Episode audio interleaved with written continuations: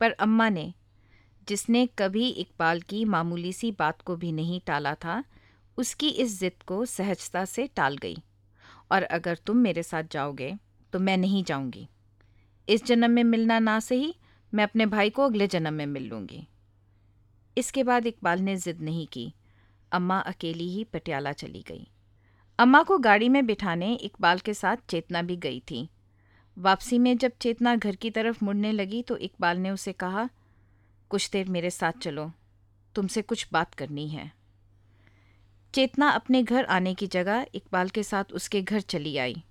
वो चुप थी, पर उसका एक एक कदम जैसे सवाल पूछता रहा हो। घर की दहलीज लांगने तक करीब सौ कदम चली होगी और उसने उससे करीब सौ ही सवाल पूछे होंगे।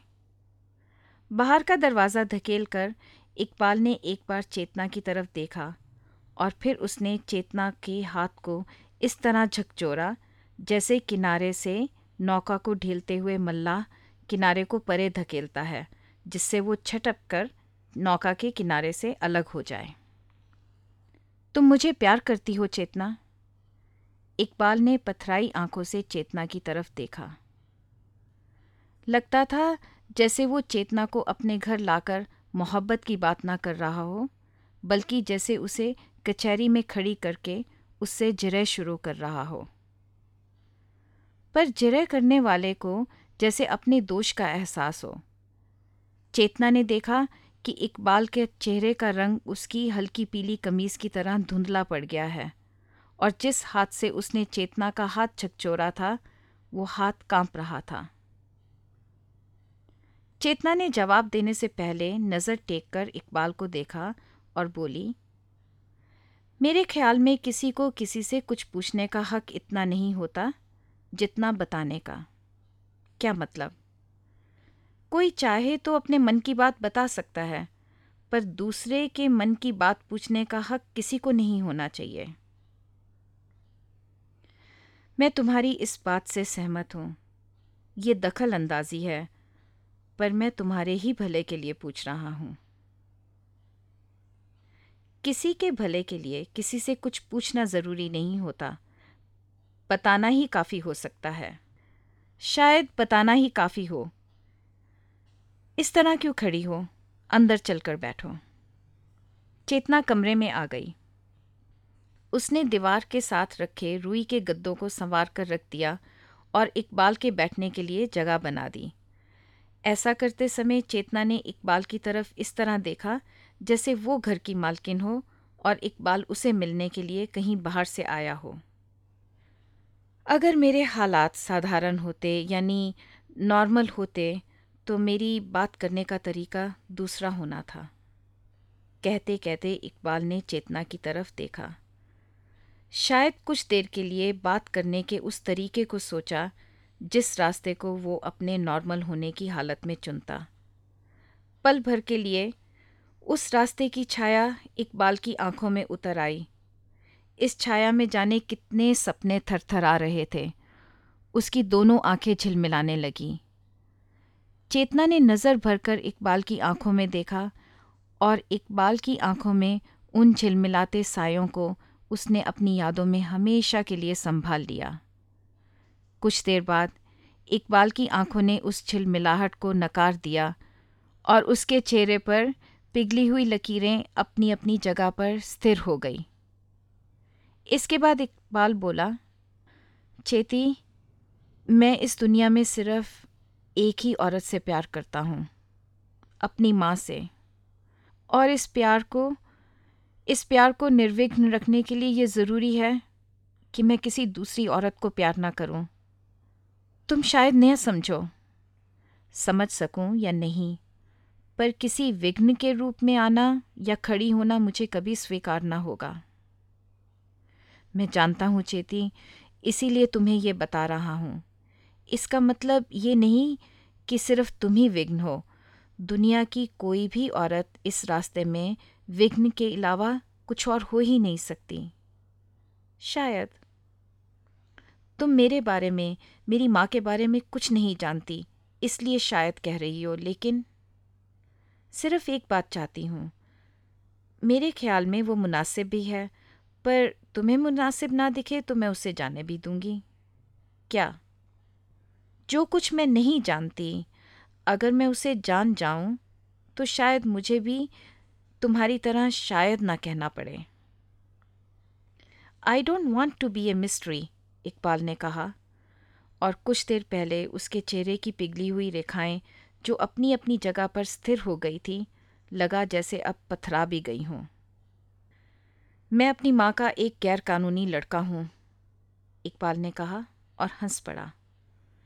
इस हँसी ने उसके चेहरे की पथराई लकीरों को हिलाना चाहा हो, पर पथराई चीज़ें हिलती नहीं, टेढ़ी हो सकती हैं। इकबाल के चेहरे की लकीरें भी कुछ टेढ़ी हो आई और वो बोला and I don't care for it अच्छा फिर? तुम सोचती होगी, मेरी माँ ने अपनी जवानी के दिनों में किसी खूबसूरत नौजवान से मोहब्बत की होगी। सपनों के जादुई महलों में कुछ दिन रहकर उसने देखा होगा। और ज़िंदगी ने उसके साथ कई इकरार किए होंगे। नहीं छेती ये सब नहीं हुआ। उसने मर्द का सिर्फ़ एक ही रूप देखा वो रूप जो मर्द का सबसे घटिया रूप होता है। अगली हेटफुल कई एक और इस जैसे शब्दों का जहर निगल कर एक बार बोला, जानती हो मेरे बाप का क्या नाम है? मेरे बाप का नाम है hateful aspect of a man I understand जिस अमीर आदमी के बंगले में उसकी डोली बैठकर आई औरतें भी अपने आप को बदनसीब समझती थी मेरी माँ उस आदमी की हवेली में गई थी, धुले हुए कपड़े देने के लिए। चौदह पंद्रह साल की बच्ची को जब उसके बीमार बाप ने भेजा होगा, उसे उस बच्ची की बदनसीबी का ख्याल बिल्कुल नहीं आया होगा। चेतना ने कुछ कहने के लिए मुँह खोला, पर उसकी जीप तलवे से सटी रही और वो कुछ बोल ना पाई। मुझे ये बताने में शर्म नहीं चेती कि मेरी माँ धोबियों की बेटी है। रहमान धोबी की बेटी अनवरी। इकबाल, मैंने अपनी माँ की छाती से दूध नहीं पिया, चेती नफरत पी है। पर इकबाल, क्या कहने चली थी तुम? क्या तुम्हारे ख्याल में अम्मा बड़ी बदनसीब है? और बदनसीबी किसे कहते हैं, चेती? मेरे ख्याल में सबसे बदनसीब आदमी वो है जो अम्मा जैसी औरत को अपनी औरत ना कह सका और तुम जैसे बेटे को अपना बेटा ना कह सका। तुम्हारे इस ख्याल से अम्मा का कुछ संवरने वाला नहीं, चेती। जो साल उसने इस हालत में बिताए हैं, वो साल उसे कोई लौटा कर नहीं दे सकता। ये तो मैं मानती हूँ। ज़िंदगी का सिर्फ़ एक ही तजुर्बा। वो भी ऐसा? और फिर, कुछ दिनों बाद जब उसे ये मालूम हुआ होगा कि वो माँ बनने वाली है, उसका बाप अपनी जाति के एक बूढ़े धोबी के साथ उसका निकाह करके उसे इस शर्म से बचाना चाहता था। पर अम्मा ने ज़िंदगी भर के लिए शर्म को सहेज लिया। किसी मर्द को कबूल ना किया। लोगों के कपड़े धोए। अस्पताल में नर्स बनकर रही। मुझे पालती रही, बढ़ाती रही। और उस मर्द ने? जब उसे ख्याल आया कि कभी एक गरीब औरत की कोख से उसे बेटा हुआ था। वो भी इसलिए कि ज़िंदगी भर इंतज़ार करने के बाद वो निराश हो गया था, उसके घर में अब कोई औलाद नहीं होगी। और उसकी कोई औलाद नहीं हुई? नहीं, कोई नहीं। उसने शादी भी एक नहीं की, कई शादियाँ की, पर औलाद का मुख ना देख सका। उसने कभी तुम्हें देखा है? हाँ देखा है, तब मैं बहुत छोटा नहीं था। उसने मेरी माँ को खबर भिजवाई कि कुछ रुपया लेकर बेटा उसे दे दे। रुपया लेकर क्या मतलब? वो मेरी माँ को नहीं अपनाना चाहता था, सिर्फ़ मुझे चाहता था। फिर मेरी माँ ने रुपए लेने से इनकार कर दिया और कहला भेजा कि वो बेटे का सौदा नहीं कर सकती। पर उसने खरीदने का साहस किया कैसे? वो मांग सकता था, माफ़ी भी मांग सकता था, बेटा भी मांग सकता था। बदतमीजी की क्या हद होती है क्या? फिर मेरी माँ ने रुपयों से इनकार कर दिया, पर मन में वो सोचती थी कि अगर वो बेटा उसे दे दे तो सुख में पलेगा, पेट भर खाएगा, पहनेगा, अच्छे स्कूल में पढ़ेगा। बलिदान की भी कोई हद होती है। मैं इतना छोटा नहीं था कि इस बात को समझ ना पाता। मैं सोचता था, अगर माँ को छोड़कर बाप के पास चला जाऊँगा तो ये ऐसा ही होगा जैसे दौलत के लिए माँ को छोड़ रहा हूँ। ठीक उसी तरह जिस तरह मेरे बाप ने इज़्ज़त के लिए उस औरत को छोड़ दिया था। एक मर्द ने इज़्ज़त के लिए छोड़ दिया और दूसरे मर्द ने दौलत के लिए। आखिर मैं भी तो एक मर्द हूँ। जो औरत एक बार बीवी के रूप में रिजेक्ट हुई, दूसरी बार माँ के रूप में रिजेक्ट हो जाती। इकबाल, अब तो मुझे समझ सकती हो चेती। हाँ। पिछले दिनों मैं एक नीग्रो जी औरत की जीवनी पढ़ रहा था। उसने ज़िंदगी भर काले आदमियों को गोरे आदमियों के सामने सिर झुकाते हुए देखा था। सिर को इस तरह झुकाने से उसे इतनी नफरत हो गई कि उसने चर्च में जाना छोड़ दिया। सिर्फ़ इसलिए कि उसे एक गोरे पादरी के सामने सिर झुकाना पड़ेगा, चेती। हाँ मेरा ये जन्म मेरी माँ के नाम है। ये मदर फिक्सेशन नहीं है, चेती। हाँ मैं जानती हूँ, ये मदर फिक्सेशन नहीं है। माँ ने अगर इस दुनिया में किसी चीज़ को अपना कहने का अधिकार लिया है तो सिर्फ़ मुझे। मैं इस अधिकार को किसी से नहीं बांट सकता। उस लड़की से भी नहीं, जिससे मैं प्यार करूँ। मेरा मतलब मैं किसी लड़की से प्यार नहीं करता, ना ही कभी करूँगा। चेतना ने इकबाल को समझा, पूरी तरह पूरी तरह से भी अधिक। क्योंकि इकबाल जो कुछ उसे समझाना चाहता था, चेतना ने वो भी समझा। और जिस बात को इकबाल चाहता था कि वो ना समझे, चेतना ने उस बात को भी समझ लिया। इकबाल माँ ने तुम्हें अपने साथ पटियाला क्यों नहीं ले जाना चाहा? वहाँ मेरा बाप रहता है ना, वो अभी भी ज़िंदा है। पहले उसने मुझे पाने के लिए रुपयों का लालच दिया था और फिर धमकी दी थी कि वो किसी दिन मुझे ज़बरदस्ती उठवा लेगा। यही नहीं, उसने मुझे मरवा देने की भी धमकी दी थी। मरवाने की? हाँ जिस चीज़ को कोई खुद ना पा सके, उसके लिए उसकी खींच ये रूप भी ले सकती है। शायद। इसलिए मेरी माँ ने बहुत पहले पटियाला छोड़ दिया था। यहाँ दिल्ली में आकर एक नर्स बन गई थी। फिर उसके बाप ने जो कुछ जमा रखा था, मरते वक्त उसके नाम कर दिया, जिससे उसके दिन कुछ आसान हो गए। हाँ ये सारी बात सुनकर तुम्हें क्या लगता है? तुम्हारी नज़र में मेरी अम्मा? अम्मा? पहले वो मुझे बड़ी अच्छी लगती थी, अपनी माँ की तरह। किसी लड़की को कोई औरत शायद अपनी माँ से ज़्यादा अच्छी नहीं लग सकती। पर अब मैं सोचती हूँ, अम्मा मुझे मेरी माँ से भी ज़्यादा अच्छी लगेगी। चेती। हाँ। तब तुम मेरी एक मदद करोगी?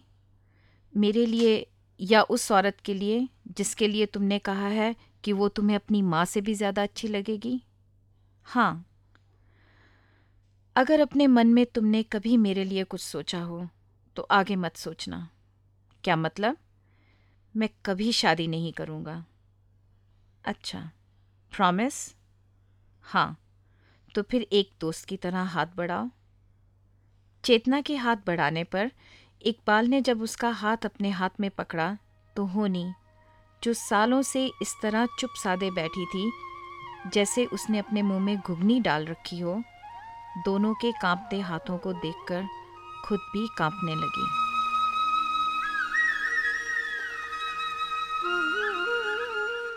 अम्मा भी पटियाला से नहीं आई थी। ये दूसरे दिन शाम की बात है। चेतना इकबाल के घर आई। उस दिन बिजली ऑफ़ थी। शहर में उन दिनों बिजली का एक जनरेटर खराब था।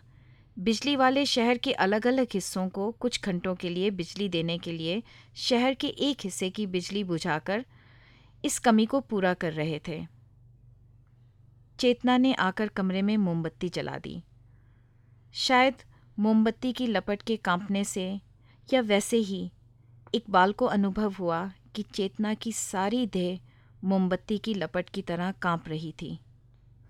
चेती हाँ क्या बात है? कुछ नहीं। तुम्हारी तबीयत ठीक नहीं? ठीक है। पर तुम इकबाल कल तुमने एक बात कहने के लिए मुझे यहाँ बुलाया था। हाँ। आज मैं तुम्हें एक बात कहने के लिए यहाँ आई हूँ। यहाँ, मेरे पास आकर बैठ जाओ चेती। पर, बैठ जाती हूँ, पर हाँ बोलो। तुम मेरी एक बात मानोगे? जो भी कहोगी मानूँगा, सिर्फ़ एक बात छोड़कर। क्या? वही जो कल मैंने कही थी। मैं शादी कभी नहीं करूँगा। बस ये मत कहना कभी। और जो मन में आए, कह लेना। नहीं, वो मैं नहीं कहूँगी। मैंने प्रॉमिस जो किया है। तो फिर और जो कुछ मर्ज़ी कह लो। मैं तुम कहती क्यों नहीं, चेती? ये बात शायद कभी भी किसी औरत ने नहीं कही।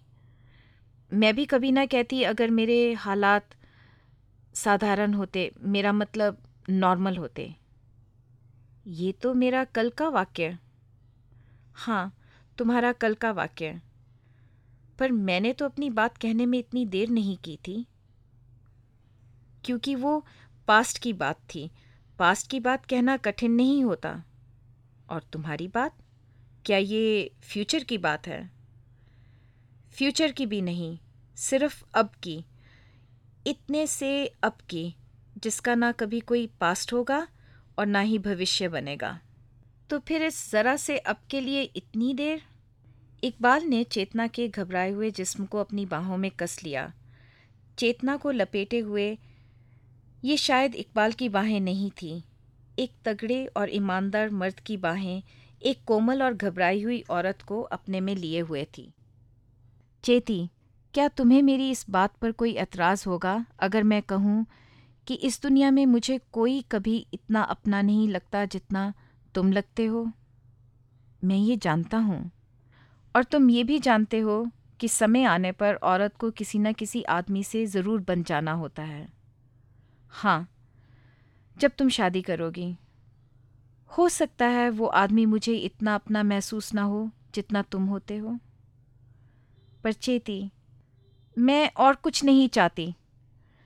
सिर्फ़ ये चाहती हूँ कि एक औरत को एक आदमी से जो तजुर्बा होता है, अगर वो तजुर्बा कहीं उस आदमी से हासिल हो जिसे वो गैर ना महसूस करती हो।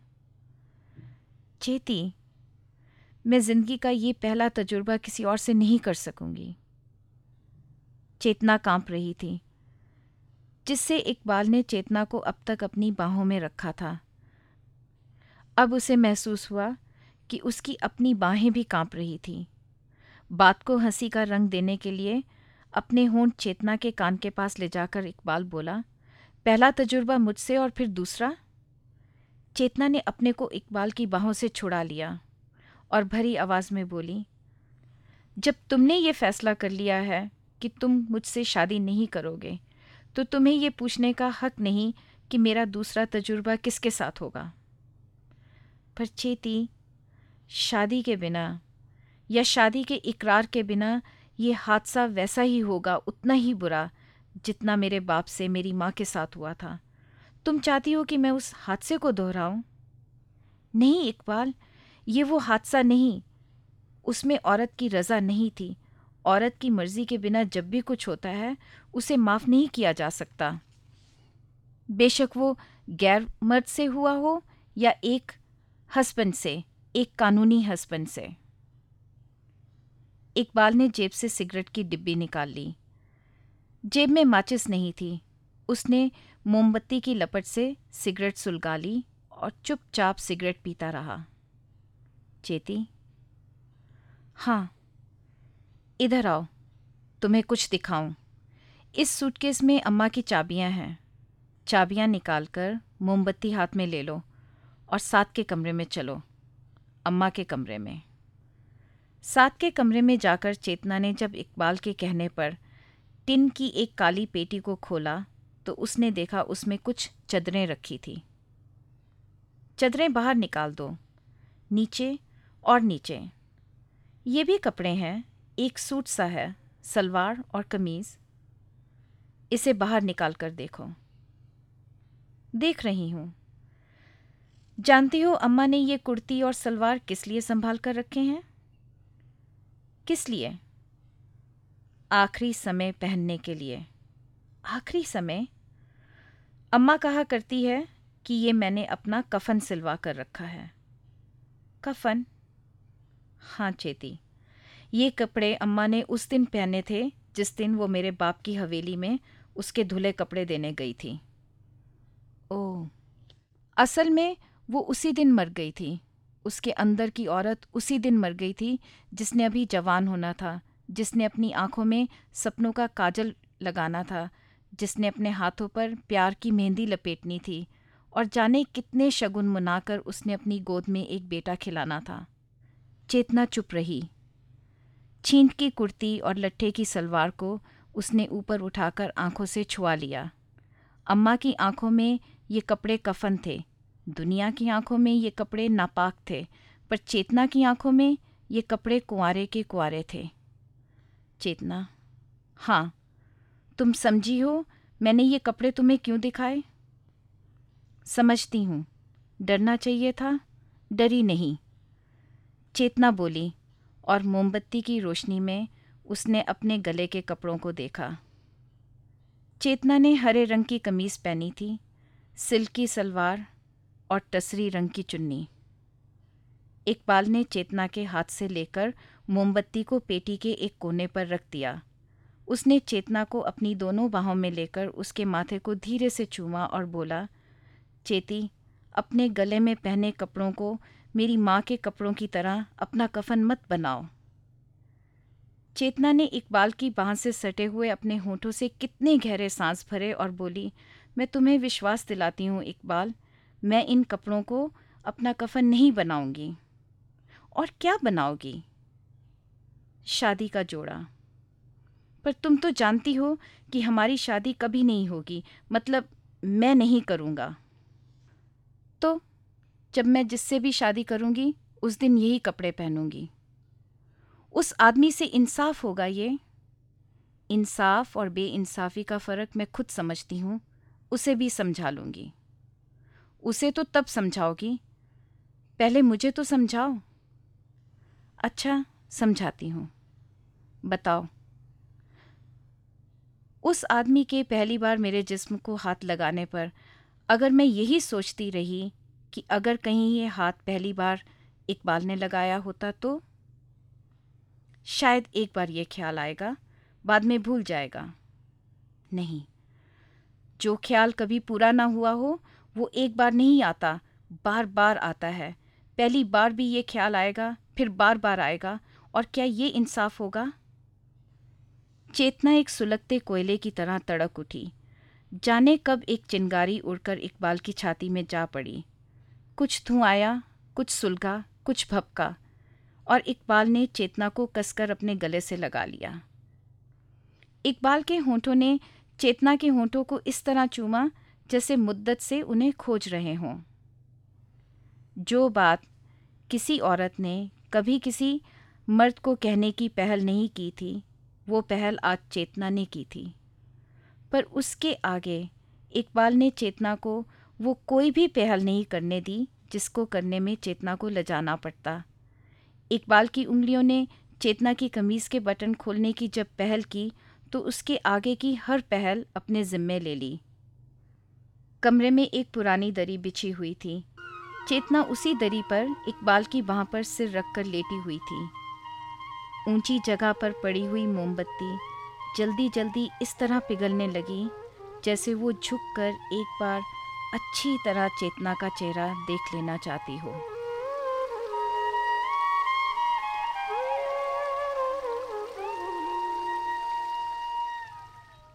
इकबाल को डाक में एक पत्र मिला। पत्र चेतना का था। चेतना बेशक पड़ोस में थी और जब चाहे इकबाल को मिलने आ सकती थी, कह सकती थी, सुन सकती थी। पर खत पढ़ने के बाद इकबाल को महसूस हुआ कि जो कुछ खत में लिखा था वो कहने और सुनने की सीमा से परे की बात थी। खत में लिखा था a poem should be wordless as the flight of birds a poem should be motionless in time as moon climbs a poem should not mean but be Iqbal, ये पंक्तियाँ मेरी नहीं लिखी, पर मैंने इन्हें जिया हुआ है और आज मुझे लग रहा है कि मेरा नाम चेतना नहीं। आज मेरा नाम एक कविता है। खत पढ़ने के बाद इकबाल को लगा कि उसके दिल की वो जगह पिघल रही थी, जिसके बारे में उसने सोचा था किसी भी सेक से नहीं पिघल सकती। इन पिघले हुए क्षणों में इकबाल को लगा, अगर चेतना एक कविता थी तो वो इस कविता को लिखने वाला एक शायर था। लेकिन शायर की कल्पना करके इकबाल को अपना आप पहचाना सा न लगा। वो खुद अपनी नज़रों में जैसे अजनबी बन गया हो। उसने खत को एक बार फिर पढ़ा। फिर उसे हाथ में पकड़े हुए चेतना के खत से जैसे डर लगने लगा। उसे लगा ये खत कागज़ का एक पुर्जा नहीं था, आग की एक लपट थी। इस लपट के सेक से उसका मन, उसकी मर्ज़ी पिघल सकती थी। इस लपट की रोशनी में उसका मुख उसका अपना मुख नहीं रहना था। इकबाल ने खत एक तरफ़ रख दिया। चेतना अगर एक नज्म है तो इस खत को लिखने वाली शायरा भी वो खुद है। उसकी कल्पना, उसे मुबारक। मुझे किसी कल्पना से कोई सरोकार नहीं। इकबाल ने खत का जवाब नहीं दिया। ना देना था। साथ ही उसने खत फाड़ भी दिया, ताकि वो फिर कभी इस खत को पढ़ ना सके।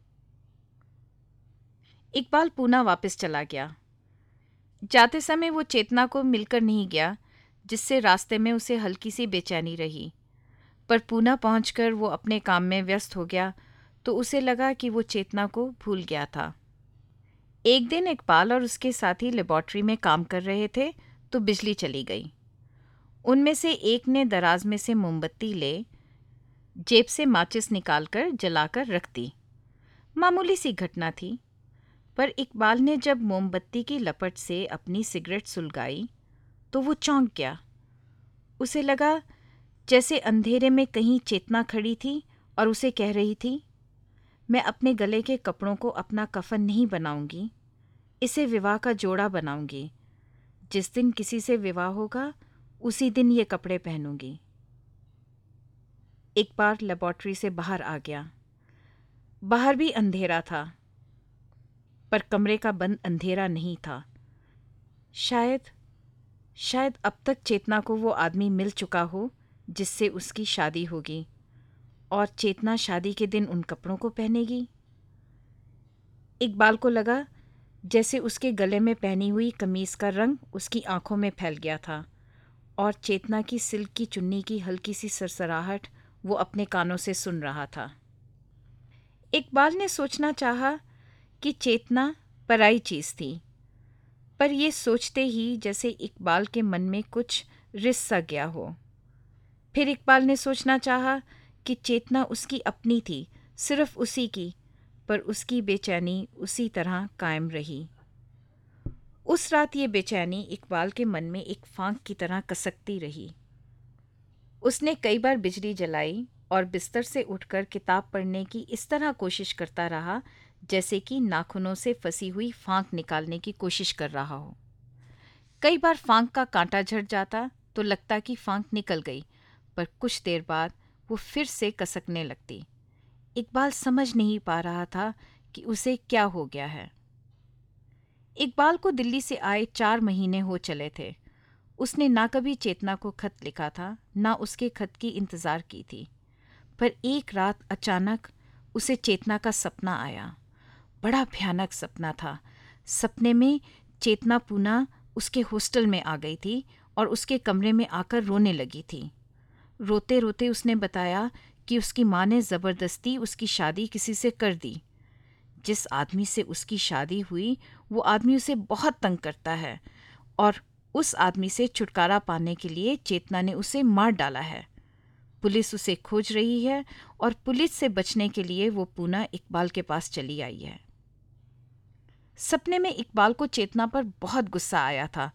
उसने कहा था कि लड़कों के इस हॉस्टल में वो चेतना को कहीं नहीं छुपा के रखेगा। पर चेतना उसके कमरे में से नहीं जा रही थी। कुर्सी से उठकर कपड़ों की अलमारी में छुप गई। इकबाल को अस्पताल जाना था, वो चला गया। पर लौटने पर उसने देखा कि चेतना उसके बिस्तर पर सो रही थी। उसने चेतना को जगाना चाहा, पर जब उसने चेतना का हाथ हिलाकर उसे जगाया तो उसके बदन का खून जैसे गर्म हो गया और उसकी सारी देह तन गई। उसने बिस्तर में सोई हुई चेतना के होठों को चूम लिया। खून का सेक इकबाल के सिर पे घिर आया और वो घबरा कर नींद से उठ गया। चेतना कहीं नहीं थी। चेतना अगर सचमुच उसके पास आ जाती तो शायद इकबाल को इतना सदमा ना पहुँचता जितना चेतना को अपने सपने में देखने से उसे पहुँचा था। वास्तव में चेतना ने नहीं, उसने खुद सोचा था कि चेतना उसके पास आ जाए।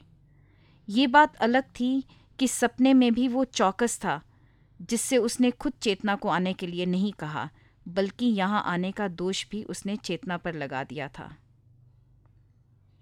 मेरे सपने में, जिससे चेतना की शादी होती है, चेतना उसे मार डालती है। वास्तव में, चेतना ने उसे नहीं मारा, ये मेरा सपना था मैंने उसे मारा है। मैंने चाहा है कि वो ज़िंदा ना रहे। मैंने खुद नहीं मारा तो चेतना के हाथों से मरवा दिया। इस सपने का अगर एनालिसिस किया जाए तो मैं खुद कातिल हूँ। ये मेरी कैसी इच्छा है?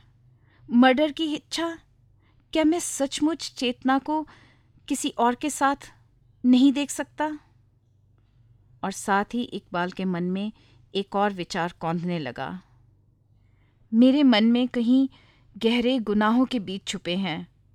शायद इसलिए कि मैं एक शरीफ बाप का बेटा नहीं हूँ।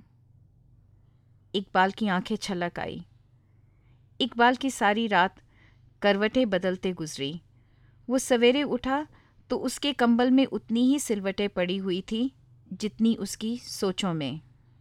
बहुत दिनों बाद, बहुत बहुत दिनों बाद चेतना को मिन्नी इस तरह मिली जैसे सालों बाद अलमारियों और पेटियों को खोलते हुए किसी को अपनी खोई हुई कापी या गुमी हुई तस्वीर या खोया हुआ खत मिल जाता है।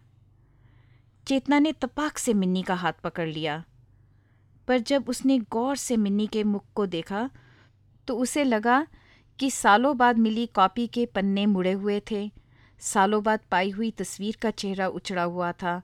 और सालों बाद मिले खत की स्याही इतनी फीकी पड़ गई थी कि अक्षर भी पढ़े नहीं जाते थे।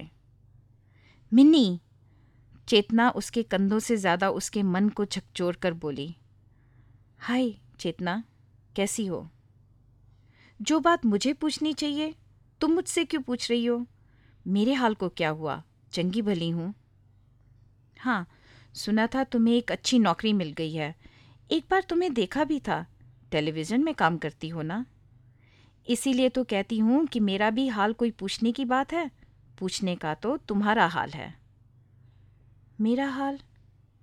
मिन्नी चुपिया गई। मुझे तो पूछते हुए भी डर आ रहा है। खुद ही सोचो, अगर तुम्हें पूछते हुए डर आता है तो मुझे बताने में कैसा लगता होगा? चेतना और मिन्नी की ये मुलाकात भीड़ भड़क्के में हुई थी।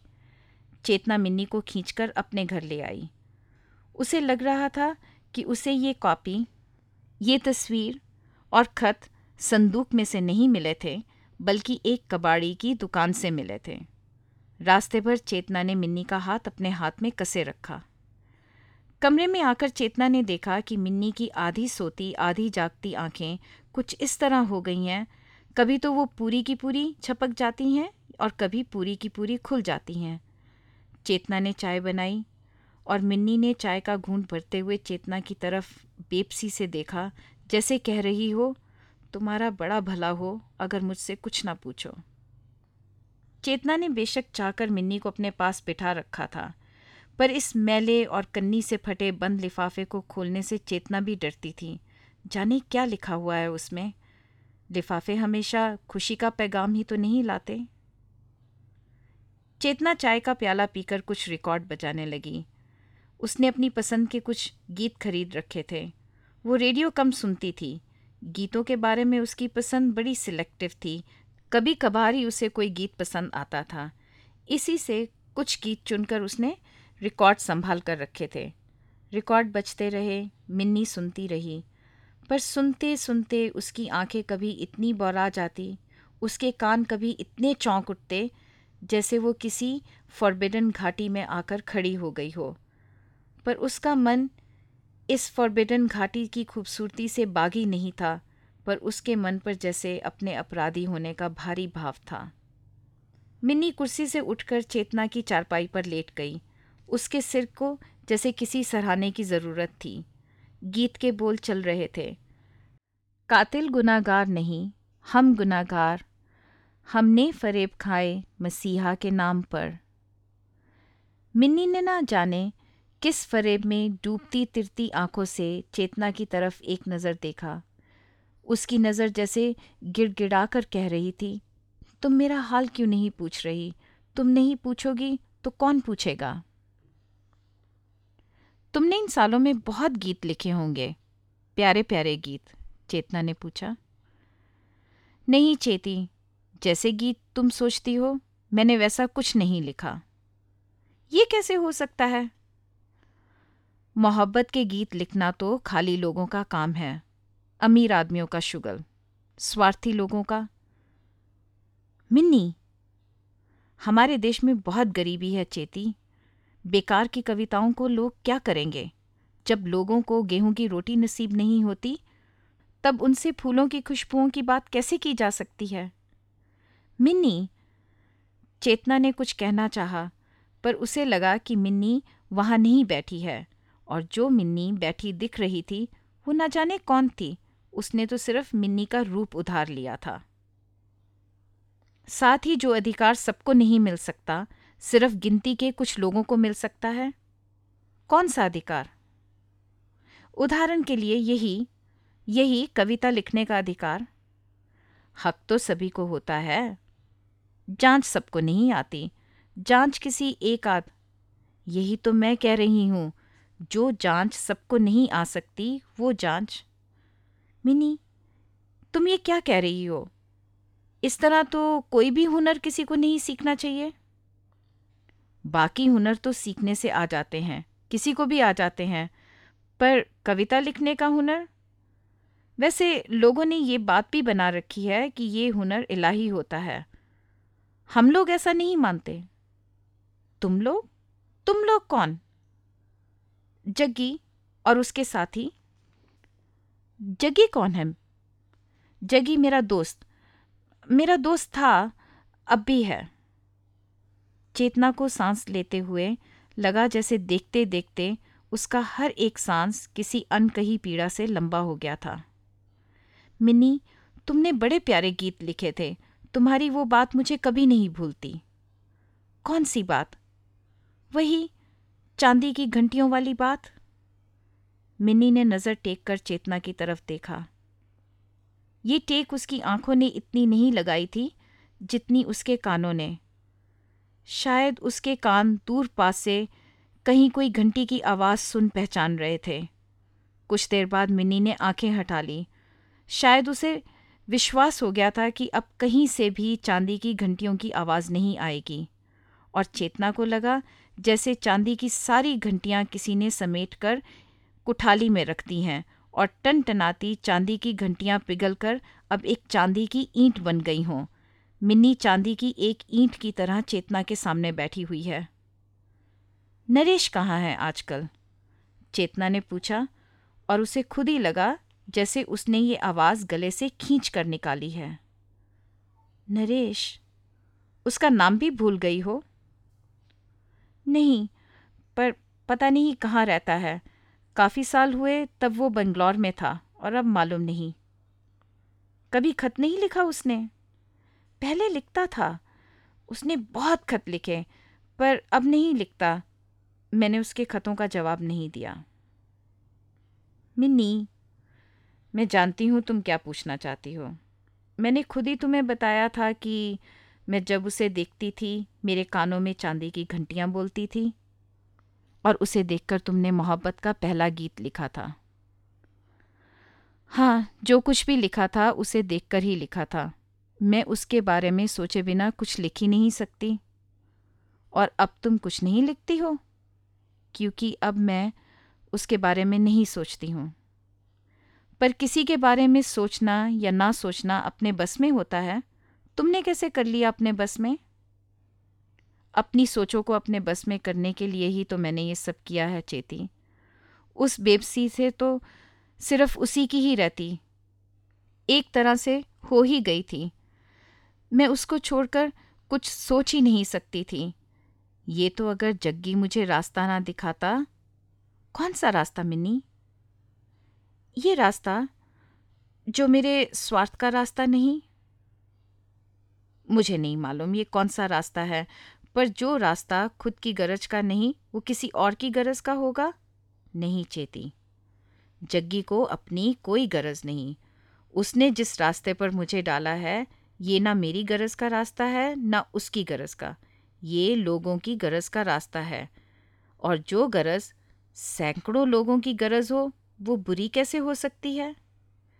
चेतना के चेहरे पर जो उभरा, उसे हँसी तो कहा ही जा सकता है, पर उसे रोना भी कहा जा सकता है। चेतना ने पूछा, अब तुम सैकड़ों लोगों का क्या संवारती हो? मैं तो नहीं, पर जग्गी संवारता है। वो मर्द है। सारा दिन लोग उसे घेरे रहते हैं। वो उनका सुख दुख सुनता है। पर मैं औरत हूँ। ज़्यादा घर पर रहती हूँ। फिर भी कई औरतों को पढ़ाती हूँ। उनके बीमार होने पर कभी काम आती हुई और कई औरतों को मैं मिनी ने चेतना के चेहरे पर एक तसल्ली लाने के लिए आगे कहा। मैंने तुम्हें बताया था ना कि लोगों ने ये भी बात बना रखी है कि शायरी का हुनर इलाही होता है। पर हम लोग ऐसा नहीं मानते। मैं कई औरतों को नज़म लिखना सिखाती हूँ। नज़म लिखना। हाँ तुक मिलाकर दिखाती हूँ। कुछ देर बाद लोग खुद ही तुक मिलाने की जाँच सीख जाते हैं। कुछ दिन दो दो तुक मिलाते हैं, फिर चार चार और फिर आठ आठ मिलाने लगते हैं। पर मिन्नी, ये किस काम आते हैं? आते क्यों नहीं? काम तो आते हैं। तुमने वो दुनिया नहीं देखी जहाँ रोज़ जलूस निकलते हैं, सत्याग्रह होते हैं, हड़तालें होते हैं। मैं समझ गई हूँ, मिन्नी। जगी तुम्हें बहुत अच्छा लगता है। पहले नहीं लगता था। जब मैं उसे देखती थी तो मन में आता था कि उससे कहीं दूर चली जाऊँ। फिर? पर पता नहीं उसमें क्या है। कुछ गोंद जैसा। तुम तो शायद ये बात हँसी में कह रही हो, पर उसमें सचमुच ही कुछ गोंद जैसा है। पहले उससे भागने की इच्छा होती थी। पर धीरे धीरे सब कुछ उससे चिपक गया लगता है। मन भी? तुम हंस रही हो चेती, पर मोहब्बत भी आदत की तरह डालनी पड़ती है। सो अब तुम्हें आदत पड़ गई है। अब उससे दूर भागने की बात कुछ ऐसे है, जैसे कोई अपनी परछाई को छोड़ने के लिए भागने लगे। और इसलिए अब तुमने भागने का ख्याल छोड़ दिया है? वो काम क्या करता है मिन्नी? मैंने तुम्हें बताया था ना कि वो कई लोगों के बहुत काम संवारता है, पर जो तुम पूछ रही हो, वो बेकार है। हाँ बेकार है। उसे बेकार कहना ठीक नहीं, क्योंकि वो बेकार नहीं, बेकारी है।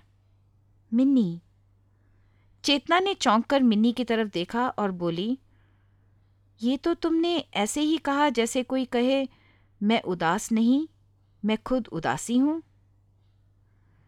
हाँ चेती, उसके बारे में भी यही कहा जा सकता है। वो प्यासा नहीं, खुद प्यास है। वो भूखा नहीं, खुद भूख है। और मिन्नी, शायद वो बदनसीब नहीं, बदनसीबी है। ये तुमने अपने से क्या कर लिया? मालूम नहीं क्या हो गया चेती। मिनी पता नहीं ये बात कहना चाहती थी या नहीं, पर यह बात खुद ही उसके होंठों से बाहर आ गई।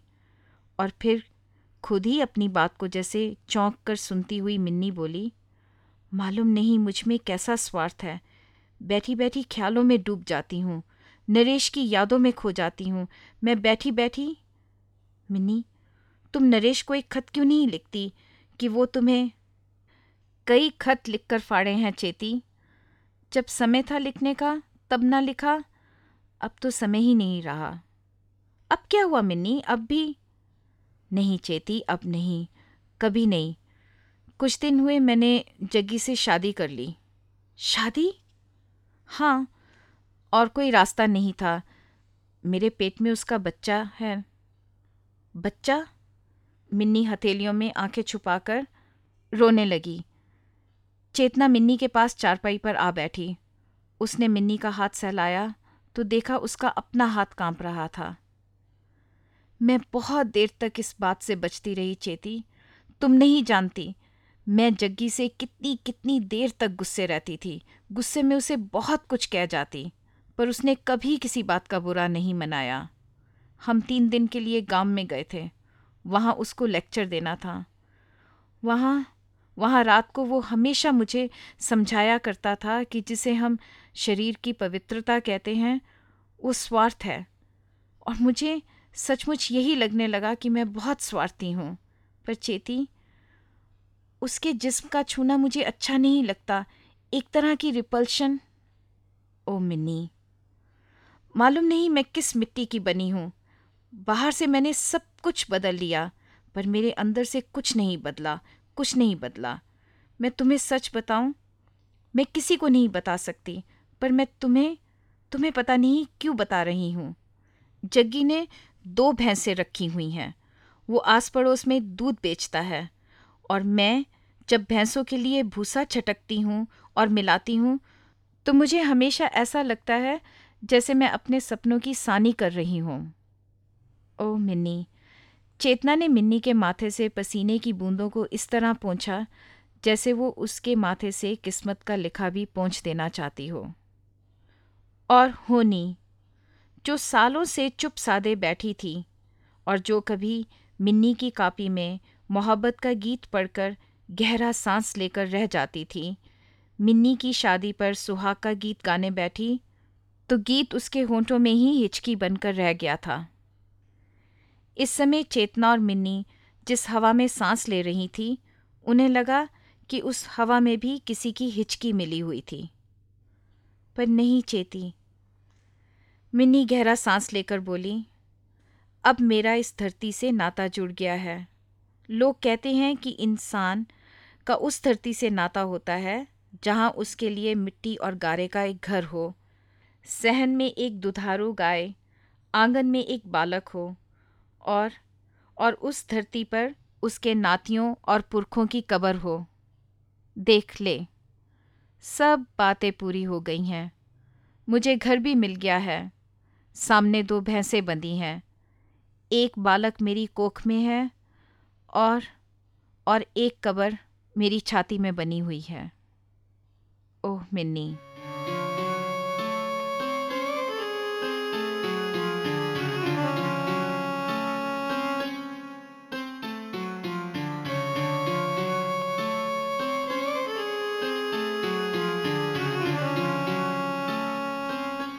एक दिन चेतना को डाक में एक खत मिला।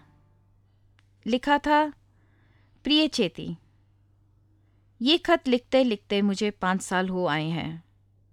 एक अखबार में एक खबर छपी थी कि डाक विभाग की गलती से एक खत डेड लेटर्स के खाने में चला गया। दस साल बीत गए। उस खाने की खबर ली गई तो वो खत निकल आया। न उसका पता कटा था ना ही लाल स्याही से उस पर कोई हिदायत लिखी गई थी। किसी ने फिर उस खत को डाक में डाल दिया। इससे भी अजीब बात यह हुई कि जिसके पते पर यह खत लिखा गया था, वो पता अब भी ठीक था, जिससे वो खत सही सलामत पहुँच गया। इस तरह उस खत के पोस्ट होने और पहुँचने में दस साल लग गए। मेरा ये खत पढ़ने लगो तो तुम भी यही सोच लेना कि डाक खाने की गलती की तरह किस्मत से भी एक गलती हो गई है। मेरा ये खत मेरे दिल के डेड लेटर्स के खाने में रखा रहा। आज पाँच साल बाद मैंने अपने मन में नज़र दौड़ाई है। अगर कहीं ये खत पढ़कर मुझसे मिलने आ सको तो चेतना ने खत पढ़ा। नीचे किसी का नाम नहीं लिखा था। उसने खत को दोनों तरफ़ से ध्यान से देखा। लिफाफे के दूसरी तरफ़ के अक्षरों पर नज़र पड़ी। चंपा ने अपना नाम और पता लिफाफे के पीछे लिखा था। पता दिल्ली का ही था, किसी स्कूल का स्टाफ क्वार्टर था। चेतना की वो शाम खाली थी।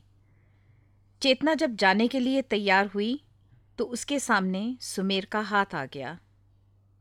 जिस हाथ से एक दिन सुमेर ने अपने नाम को मिटा देने के लिए तेजाब छिड़क लिया था, उसे लगा जैसे सुमेर कह रहा हो, अगर मैं अपने हाथ से अपना लिखा हुआ नाम बेरहमी से मिटा सकता हूँ तो अपने दिल पर लिखा हुआ एक बेगाना नाम क्यों नहीं मिटा सकता? ये नाम चंपा का था। चेतना ने सोचा कि इस नाम को अपने दिल से मिटाने के लिए जाने सुमेर को कितने तेजाब लगाने पड़े होंगे, और उसे जाने कितना दर्द सहना पड़ा होगा। जाने के लिए तैयार हो रही चेतना के हाथ शिथिल पड़ गए। और फिर चेतना को सुमेर के हाथ का वो काला दाग दिखाई देने लगा, जिसे तेजाब छोड़ गया था। नाम मिट गया था, पर दाग हमेशा के लिए पीछे छूट गया था। चेतना ने सोचा कि इसी तरह शायद सुमेर के दिल पर भी चंपा के नाम का एक दाग हमेशा के लिए छूट गया हो। सुमेर के हाथ का दाग उसके दिल का दाग चेतना की आँखों के सामने छा गया और अब शायद उसमें से एक टीस उठ रही थी। रोग जब करवट लेते हैं तो डर लगता है। घातक भी साबित हो सकते हैं और फूटकर दवा भी बन सकते हैं। चेतना को भी एक तरह का डर लगा। उसे लगा कि जितनी और जो शंका ना जाने में थी, उतनी जाने में नहीं थी। और शंकित मन लिए वो चेतना को मिलने चल दी। स्कूल शहर की बारौनक आबादी में था, पर उसका अहाता इतना बड़ा था और उसके पीछे स्टाफ के लिए बने हुए छोटे छोटे घर पेड़ों में इस तरह घिरे हुए थे कि वो दिल्ली शहर का हिस्सा ही नहीं लगते थे। चेतना ने चंपा का क्वार्टर खोलकर दरवाजे पर दस्तक दी तो दरवाज़ा खोलकर चंपा चौंक कर रह गई। चेतना को बेशक उसने खत लिखकर खुद बुलाया था, पर उसने ये नहीं सोचा था कि वो आज ही चली आएगी।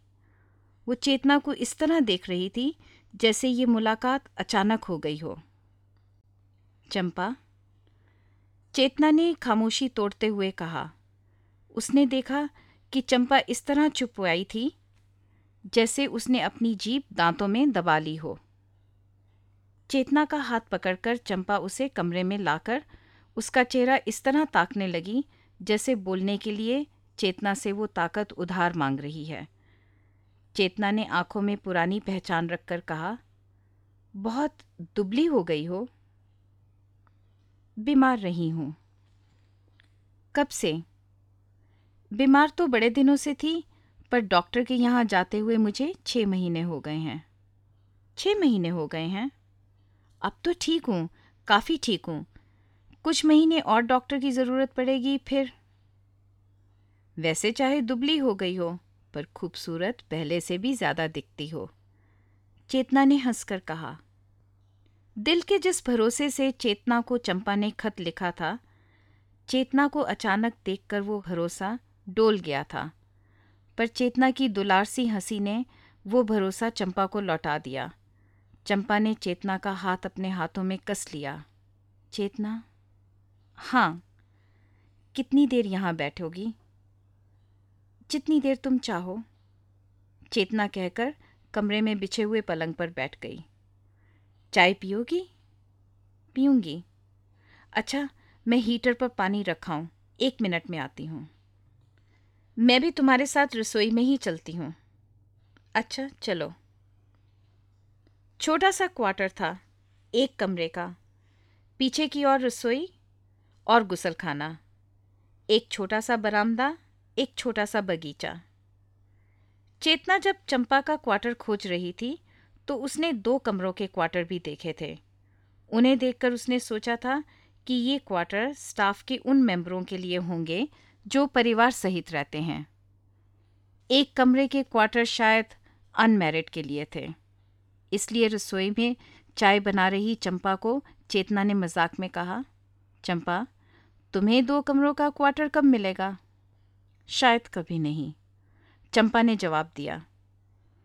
चंपा ने चेतना का मज़ाक भांप लिया था, जिससे जवाब देते समय वो थोड़ी शर्मा गई। चंपा ने चाय बनाकर प्यालों को एक ट्रे में रख दिया और चेतना को लेकर कमरे में आ गई। आजकल मैं अपना ऑपरेशन खुद कर रही हूँ। चाय का घूंट लेती चंपा बोली, डॉक्टर भी खुद? मरीज़ भी खुद, चेतना हंसकर बोली। पहले डॉक्टर की मदद से करती थी, अब कुछ हद तक खुद भी कर लेती हूँ। डॉक्टर अब भी कई बार मदद करता है, पर चंपा, मैं सचमुच बीमार थी। डॉक्टर के शब्दों में बीमार थी, लोगों के शब्दों में गुनहगार थी। तुम्हारी नज़र में क्या थी चेतना? इतने सालों तुम मुझे दिखाई नहीं दी, मैं क्या कह सकती हूँ?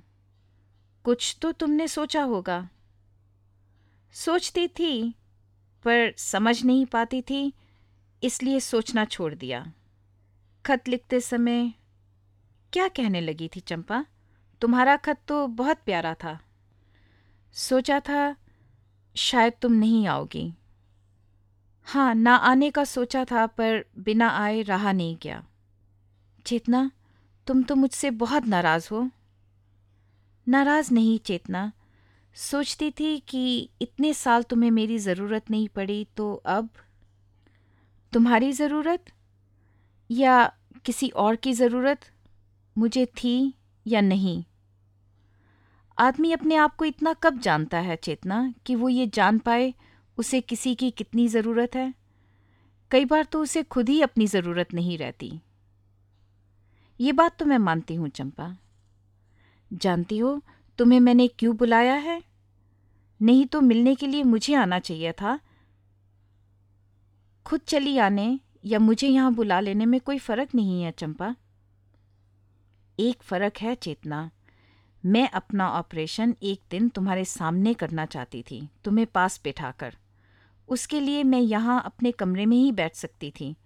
तुम्हारे कमरे में बैठकर मैं इतना पराया महसूस करती कि मुझसे शायद बोला ना जाता। इसीलिए खुद ना आकर मैंने तुम्हें यहाँ बुला लिया। चेतना चुपचाप चंपा को देखती रही। आज से कुछ महीने पहले मैं अपनी बीमारी की बात नहीं कर सकती थी। साल पहले तो मैं ये मानने को भी तैयार नहीं थी कि मैं बीमार हूँ।